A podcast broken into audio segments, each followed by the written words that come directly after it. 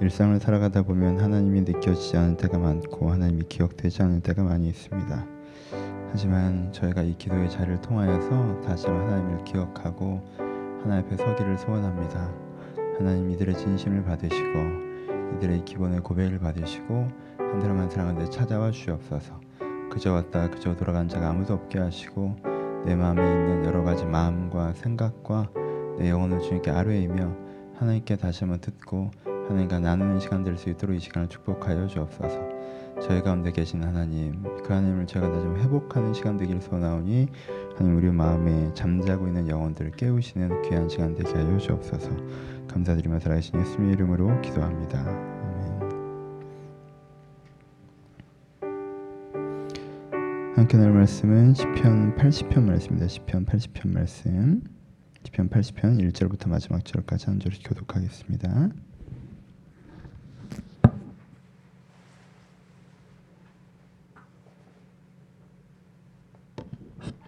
시편 80편 1절로 마지막 절 말씀입니다.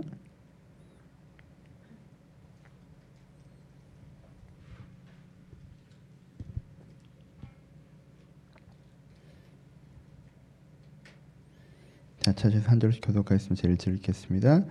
요셉을 양떼같이 인도하신 이스라엘 목자여 귀를 기울이소서 그룹 사이에 좌정하신 이여 빛을 비추소서 에브라임과 베냐민과 문하스 앞에서 주의 능력을 나타내사 우리를 구원하러 오소서 하나님이 우리를 돌이키시고 주의 얼굴 빛을 비추사 우리가 구원을 얻게 하소서 만군의 하나님 여호와여 주의 백성의 기도에 대하여 어느 때까지 노하시리까 주께서 그들에게 눈물을 양식을 양식, 눈물의 양식을 먹이시며 많은 눈물을 마시게 하셨나이다.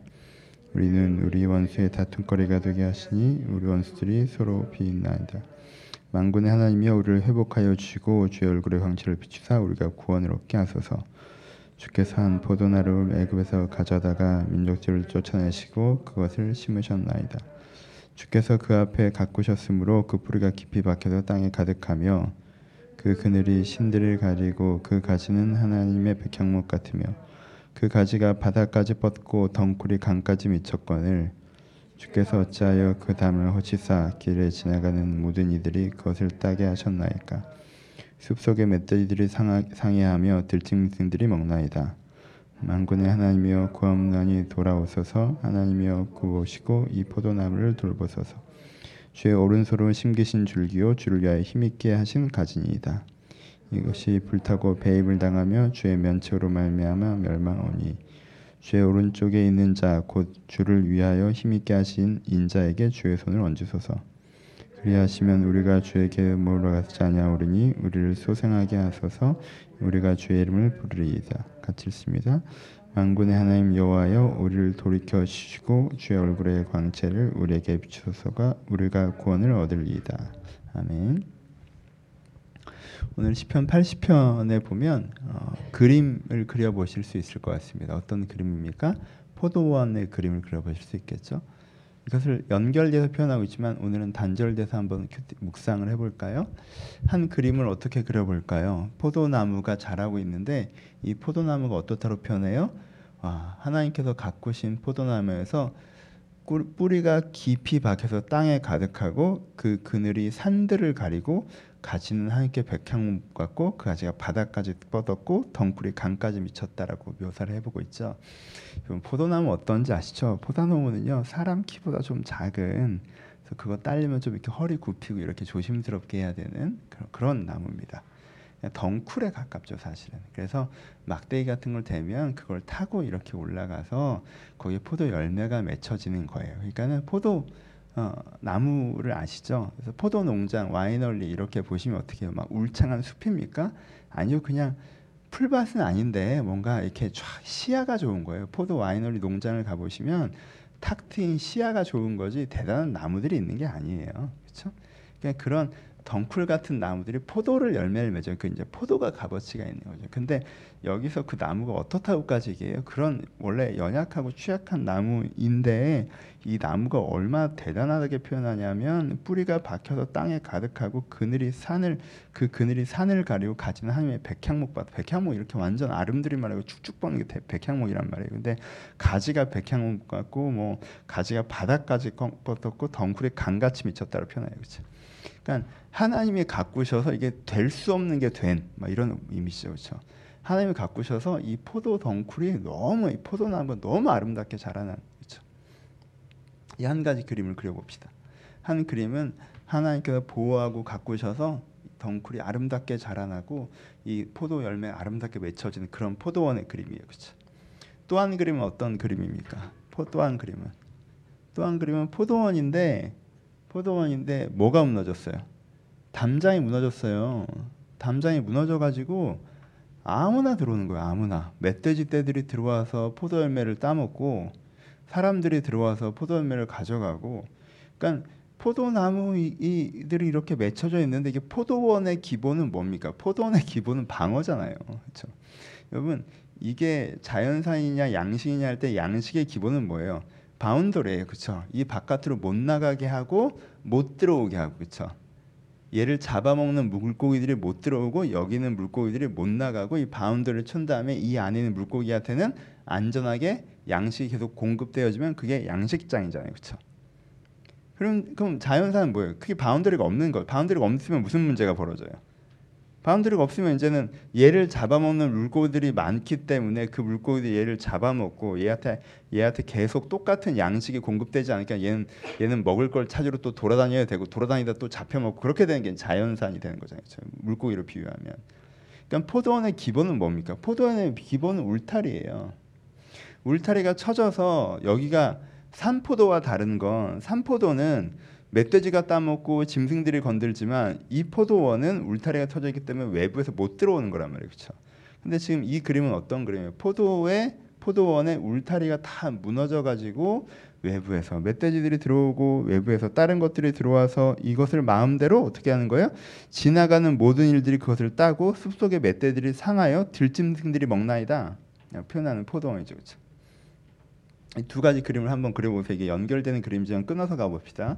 한 포도원은 어때요? 한 포도원은 하나님이 이 포도원 지기가 되셔서 너무 잘 갖고 가지고 애들이 너무 잘 자라고 있는 포도원. 그래서 이 포도나무 입장에서 보기에는 자기 인생이 어때요? 하나님이 나를 심으셨고 지키시고 기르셔서 아름답게 하시는구나라고 자기 인생이 보여지겠죠, 그렇죠? 이게 이제 한 포도나무의 고백이에요. 또 한 그림은 어때요? 또 한 그림은 여기가 무슨 포도원이에요? 여긴 주인이 없어요. 돌보긴 누가 나를 돌봐요? 그냥 이런 문제가 생기면 그 문제를 당해야 되고 멧돼지가 와서 나를 건들고 산짐승이 와서 나를 건들고 지나가던 사람들 와서 나를 건들고 그러니까 이리저리 저리 상황 내키는 대로 상황 되어지는 것에 따라서 이리저리 치이는 게 내 인생이에요. 그렇죠?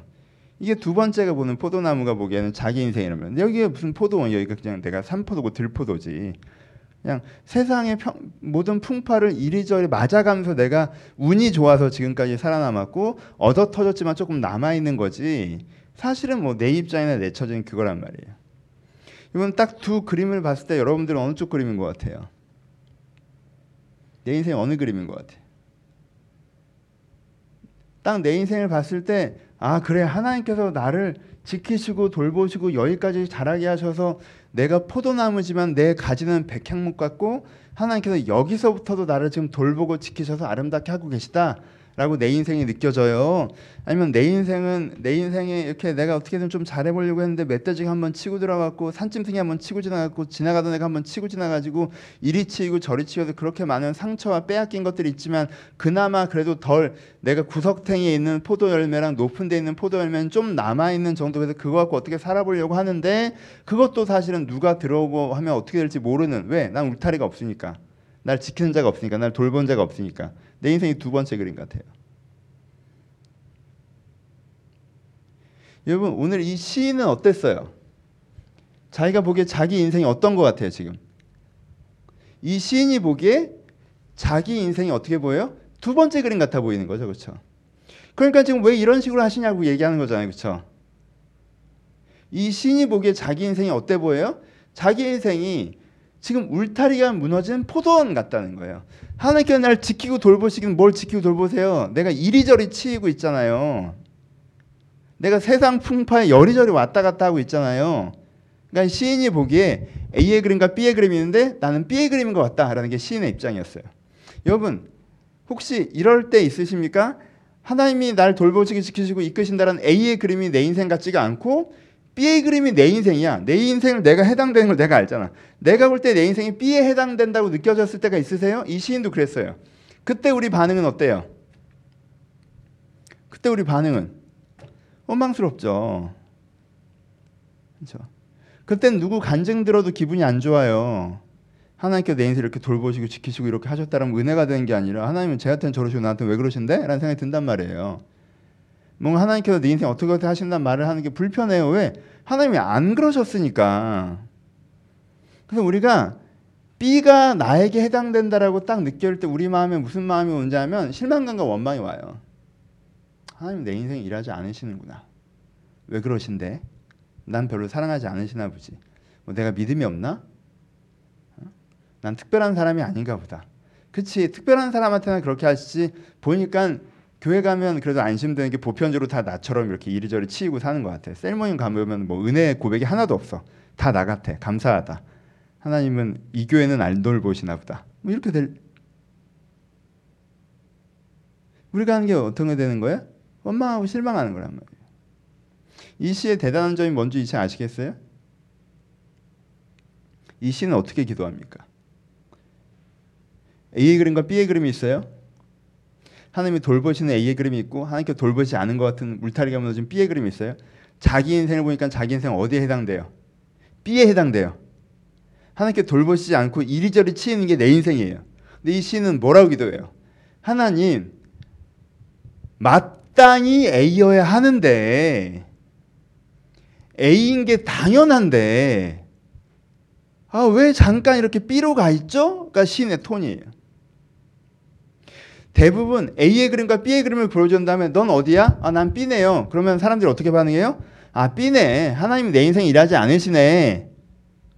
하나님은 다 일하지 않으시는 거여서 불의하신 분이시든가 내 인생이 일하지 않으셔서 나만 안 사랑하시던가 둘 중에 하나인가 보네. 라고 보통은 생각하는데 이 시인은 어떻게 고백해요? 하나님 지금 B입니다. 근데 마땅히 A여야 하고 A인 게 맞고 A로 될 것을 믿고 A로 되기 위해서 내가 움직입니다라고 고백하는 거예요. 하나님 하나님께서 우리를 이렇게 아름답게 지으셨는데 왜 이렇게 담장을 허무셨습니까? 빨리 담장을 세우십시오. 하나님 우리에게 양떼같이 인도하신 이스라엘 목자시여 귀를 기울이소서. 하나님 언제까지 우리의 눈물이 양식이 되게 하시겠습니까? 하나님 언제까지 우리가 기도하는 것에서 화만 내시겠습니까? 우리가 기도하면 네가 이걸 잘못하고 네가 이걸 잘못하고 네가 이걸 잘못하고 그랬잖아 라고 하나님께 응답하세요. 그러니까 알겠어요. 내가 자초한 일이야. 내가 문제를 망쳤어. 내가 울타리를 내가 헐었네. 근데 이, 여기다 대고 이 시인은 뭐라고 기도할 줄 알아요? 언제까지 그렇게 화만 내실래요? 라고 기도하는.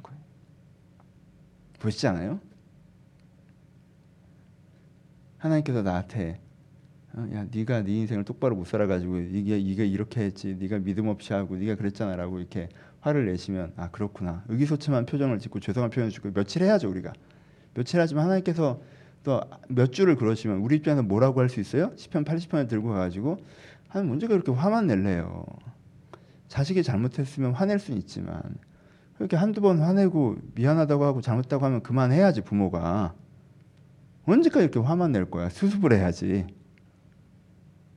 이 신이 그렇게 기도해. 멋있지 않아요? 이 신이 갖고 있는 신뢰감을 보셨으면 좋겠어요. 이 시는요 지금 내 인생의 그림이 B의 상으로 펼쳐지고 있는 동안에도 지금 내 신앙에 직면하고 있는 현실이 하나님이 내 기도에 화만 내고 있는 것 같은 이 영적 정황에서도 이 시는 뭐가 흔들리지 않아요? A가 맞고 A처럼 될 거야가 흔들리지 않아요. 하나님은 계속 화내는 스타일이 아니야. 우리 엄마는 우리 아버지는 그 일 때문에 나랑 관계를 끊을 뿐이 아니야. 내가 잘못했다고 하면 풀려 다.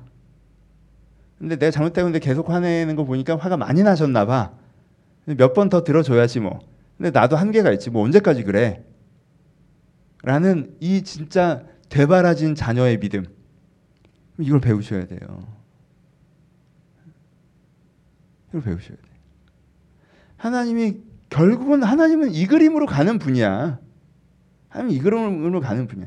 하나님은 나를 분명히 돌보시고 나를 지키시는 요셉의 양 요셉을 양떼같이 인도하신 이스라엘의 목자라고 맨 처음에 시작하죠. 하나님은 도망간 포도원지기 포도원 지기처럼 보이지만 아니야. 하나님은 여전히 이스라엘의 양 요셉을 양떼같이 인도하시는 목자야 라고 믿는 거예요. 그래서 어떻게 될 거야? 우리는 맨 마지막에 뭐라고 해요? 우리를 소생하게 하고서서 우리가 주의 이름을 부르리다. 우리를 다시 살리실 거야. 우리를 다시 살리실 거야. 내가 지금은 그림이 B인데 A로 만드실 거야.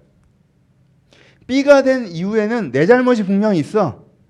B가 된 이후에는 과정적인 이유라는 게 분명히 있어. 하지만 B가 정착지가 아니야. B가 엔딩이 아니야. 포도원에 담이 무너지고 멧돼지들이 들어오고 산짐승이 들어오고 지나가는 자가 따가고 있고 이래저래 내 인생이 이 사람 저 사람한테 치이고 사는 게 이게 내 인생의 본연의 모습이 아니야. 내 인생은 분명히 하나님께서 나를 지키셔고 돌보셔서 여기까지 온 부분이 많아.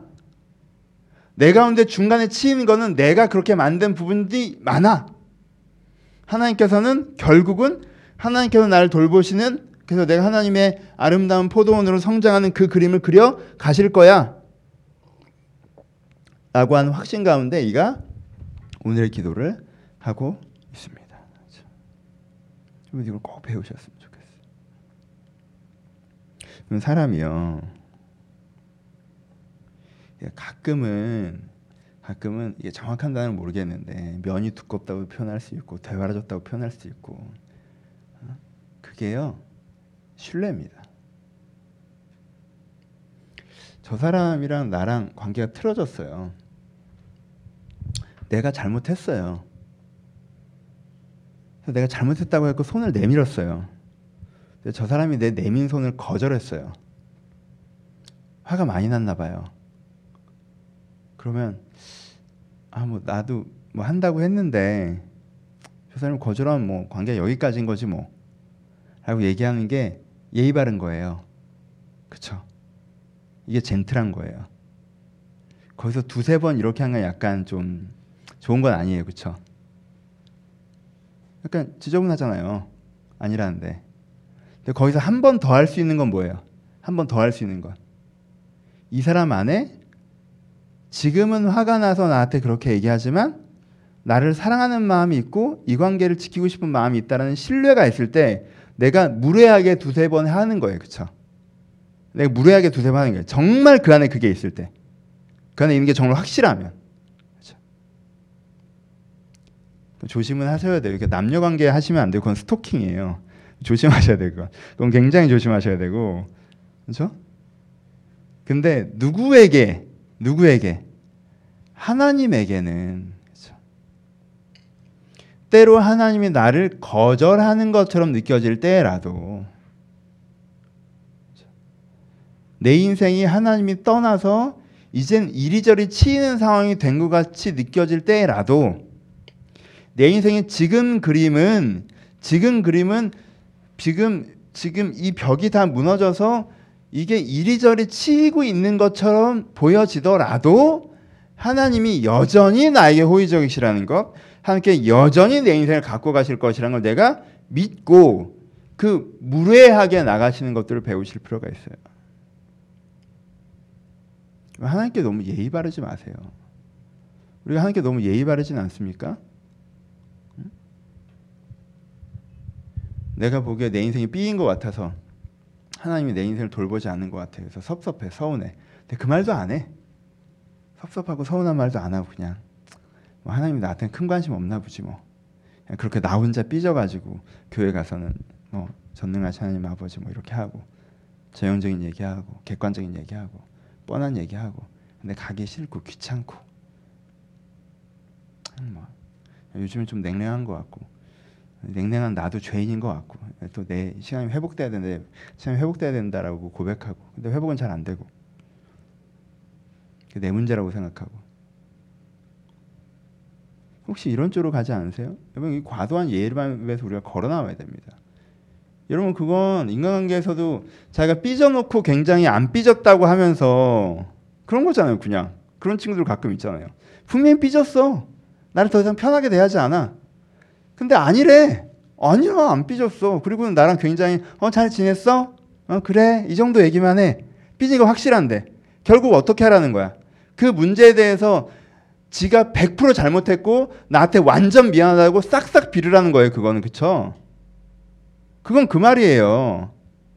내가 뭐 때문에 삐졌는지 네가 찾아내서 네가 와서는 너무 잘못했다고 싹싹 빌면 그때 얘기해 본다는 거지. 지금 뭐 때문에 삐졌는데 아 그러면 난 할 말 없다는 거. 그럼 나 안 삐졌어. 아 이건 그냥 못돼 처먹은 거예요. 그냥 예의 바른 것도 아니고 그냥. 여러분들이 하나님한테 그러고 있지 않은지 생각해 보셔야 돼요. 어, 나 그때 삐졌어. 그때 하나님이 안 도와줬어. 어, 하나님이 그때 뭐 내 인생 돌보지 않으시더라고. 어? 내 인생에 보니까 하나님이 돌보시고 가꾸신 인생이 아니라 이리저리 치이는 것 같더라고. 아, 그럼 뭐 하나님 뭐 나 안 사랑하나 보지 뭐. 삐져가지고 말도 안 하고 하나님 삐졌니라고 물어봐도 안 삐졌다 그러고 안 삐졌다. 뭐 아니 왜요? 제가 뭐 무례하게 했나요? 뭐 전 그럴 생각이 없는데. 우리가 사람에게 사는 관계의 실수가 하나님에게 가서는 안 돼요. 그러지 마시고 여러분 인생에 어느 점에서 어느 포도원에 어느 담장이 무너져서 내 인생 어떤 분이 회파되고 있는지 서운하시잖아요. 그럼 그거 가지고 가서 하나님한테 얘기하셔야 돼요. 이것 때문에 서운하다고 왜 이런 식으로 하시냐고. 이렇게 얘기하시잖아요. 그럼 하나님이 여러분들한테 미안하다고 안 하고 화내실 거예요. 네가 그랬잖아. 네가 그랬잖아. 언제 내가 그랬냐? 막 화를 내실 거예요. 그럼 얘기를 들어보면 얘기를 들어보면 이해가 될 거야. 일이 어떻게 된 건지. 아, 그래서 그런 거구나. 하나님 화를 내요. 그럼 그때 여러분들 어떻게 하셔야 돼요? 처음엔 미안하다고 하셔야죠. 이 지금 80편이 그 과정을 겪어오는 거예요. 그렇죠? 미안하면 이게 대화잖아요. 미안하고 하셔야죠. 미안하고 했어요. 죄송하다고 했어요. 막 하나님 앞에 내가 하, 정말 주님 앞에 내가 정말 어, 녹아내립니다. 너무 죄송하고 다 했어. 했는데 계속 하네. 그럼 이제는 그때 이제 80편을 꺼내는 거예요. 언제까지 화만 내시겠냐? 어? 그래서 뭐 어떻게 뭐 우리 관계 끝냐? 그럼 내 인생 이대로 둘 거냐? 이 포도원 그냥 버릴 거냐? 이대로 가냐? 아니잖아 그건. 어? 이제 그만 화를 내시고 죽은 애 살리고 봐야 되지 않겠냐? 소생. 그렇죠? 다시 살리는 거. 하나님 우리를 소생시키소서. 여러분 정말 정말 소중한 관계에서는 이 관계 역동이 있어야 돼요. 정말 소중한 관계에서 이 사람이 나를 사랑하는 게 확실하고 내가 이 사람 사랑하는 게 확실하고 내가 이 사람을 신뢰하는 게 확실하고 이 사람 나를 신뢰하는 게 확실하면요 작은 거에 삐져서 그 관계가 절대 무너지면 안 돼요, 그렇죠?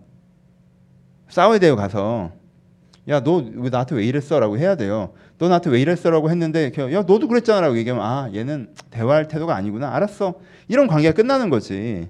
싸워야죠. 여기서는 한쪽이 하나님이 아니니까 둘 다 화를 내야지, 그렇지? 근데 언제까지 화만 낼 거예요? 아 그러니까 넌 이렇고 난 이렇다는 거지. 그러니까 이건 이렇고 이건 이런 거네. 그건 내가 미안하고 그건 네가 미안하고 앞으로 우리가 이건 조심하고 그럼 이렇게 다시 해보자라고 하는 거잖아요, 그렇죠? 우리가 너무 소중하면, 우리가 너무 사랑하면, 너무 신뢰하면 무너뜨릴 수 없는 관계면 이런 일달이 우리 관계가 사라질 수 없다면 그렇게 하는 거잖아요, 사람 사이에도 그렇죠? 그걸 하는 관계만 영원히 남죠. 그걸 하는 관계만 죽을 때까지 가는 거예요. 그거 안 하는 관계는 삐질 일이 분명히 생기고요. 그냥 사라지는 관계예요. 지나가는 관계예요. 그런 싸움을 안 하는 이유는 그만큼 소중하지 않기 때문이에요. 그만큼 격 있게 지내기 때문이고 그게 나쁘다는 게 아니라 그 정도 관계들도 많이 있죠. 얼마나 의미 있어요. 나름대로 가치 있고. 하지만 특별하게 중심에 있는 관계는 아니라는 거죠. 하지만 하나님은요 특별하게 의미 있는 관계예요. 가장 중심에 있는 관계예요. 그러니까 하나님과 이렇게 대화하세요. 말씀 마칩시다. 이건 어떤 케이스에 해당되는 장면으로 제가 좀 적용적으로 80편을 해석을 했는데 크게는 하나님께서 내 인생에 일해 가시는 큰 흐름 속에 있기 때문에 중간에 실패에 집중하지 않고 여전히 일해 가시 하나님을 신뢰하는 거예요. 그렇죠? 그게 이제 포도원의 흐름이에요. 하나님께서 내 인생에 일해 오셨잖아요. 근데 우리가 1, 2, 3의 일에 오시다가 사에 갑자기 하나님이 일하시지 않는 것처럼 느껴지면 갑자기 그 사에 꽂혀가지고 하나님이 나를 버렸고 일하지 않고 이렇게 되지 말고 사가 왜 그랬는지 이해가 안 돼도 1, 2, 3이 있으면 그 사에서 소생시키세요라는 태도가 우리가 필요하다는 거죠. 그렇죠? 하나님 이거 해결하고 가져라는 태도가 필요하다는 거죠. 그렇죠? 그게 우리가 되게 필요하다는 것이 시편 80편이 우리가 말씀해 주시는 거예요. 이 큰 흐름 속에서 좀 적용적으로 한 포인트를 잡아보면 우리의 인생이 때로는 A의 그림보다 B의 그림인 것처럼 보일 때가 있을 때 그리고 회파되고 무너진 것처럼 보여질 때가 있을 때 그런 날에 여러분 하나님 앞에 나가실 수 있었으면 좋겠습니다. 그런 날에 혼자 삐져서 격 있는 대화를 하지 마시고 여러분 그런 그, 아, 그런 사람들은 관계하기 힘들지 않아요? 막 이렇게 혼자 삐져가고 막어 아니야 난 괜찮은데 목사님 저 목사님 거 아무것도 없어요. 어, 그럼 너무 힘들잖아, 괜찮아요. 그냥 화내고 짜증 내고 얘기하고 풀고 이런 게 좋지, 그렇죠? 그래야 관계가 쌓이죠. 어, 좀, 삐진 거 없대로라고 하면 자기가 100% 잘했다는 뜻이에요. 그거 하나님한테 절대 그러지 마세요.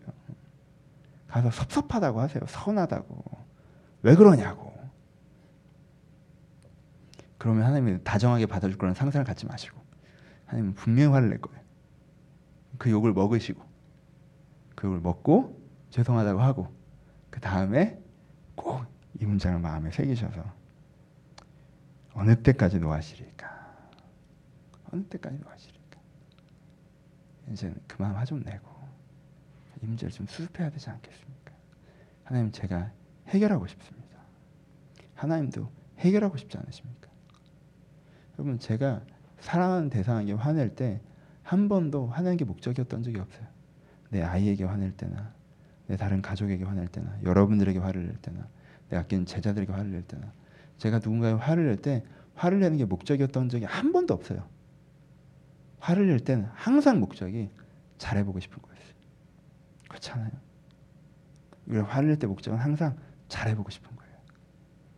하나님도 그러십니다. 그러니 하나님 앞에 서서 다시 한번 주님 언제까지 화내시겠습니까?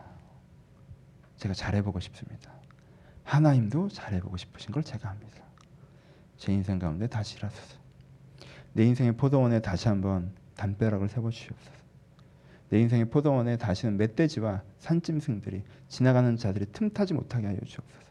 내가 이런 상황에 이렇게 치이고 저런 상황에 저렇게 치이고 살아가는 것이 아니라 하나님이 내 인생을 붙잡고 기르심을 알고 믿고 누리며 살게 하여 주옵소서.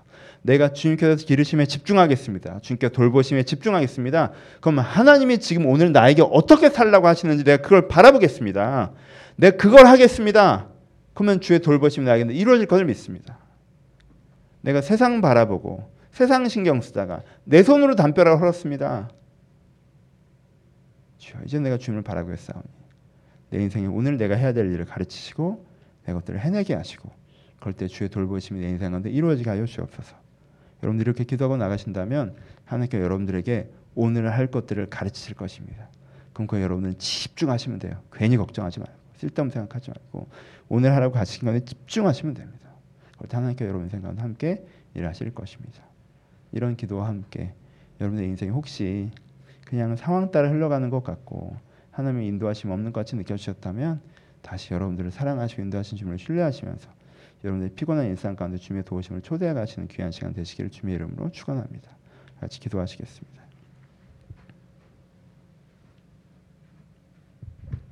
어떤 그림이 여러분들의 그림이에요? 하나님께서 여러분들을 돌보고 계십니까? 아니면 이런저런 상황 가운데 치고 계십니까? 오늘 성경은 이리저리 상황 가운데 치는 것 같은 그날에도 사실 하나님께 나를 돌보시는 분이시라는 사실이 변하지 않는다고 말씀하고 계십니다. 여러분 어려운 일들이 있으시다면 주여 주의 돌보심 내가 회복되기를 소원합니다. 내가 요즘에 신앙적으로 어렵습니다. 주여 내 신앙을 돌보셔서 주님과 가까워지게 하여 주옵소서. 내가 마음이 어렵습니다. 주님 내 마음을 돌보셔서 내가 건강하게 회복되게 하여 주옵소서. 내 관계가 어렵고 내 삶의 현장 내가 직장 생활하는데 힘이 들고 고단합니다. 아버지 주님께서 상황들도 새 힘도 주셔서 아버지 일들 내가 잘 감당해 나게 해달라고 여러분들의 개인적인 기도 제목들과 들음을 생각하시면서 25분이라는 절대 길지 않은 짧은 누군가 대화할 때 25분은 절대 길지 않은 시간입니다. 한순간도 그저 놓지 마시고 간절하게 하나님과 함께 대화하는 시간이셨으면 좋겠습니다. 우리 25분간 함께 여러분들 개인과 말씀의 기도 제목으로 함께 기도하도록 하겠습니다. 기도합니다.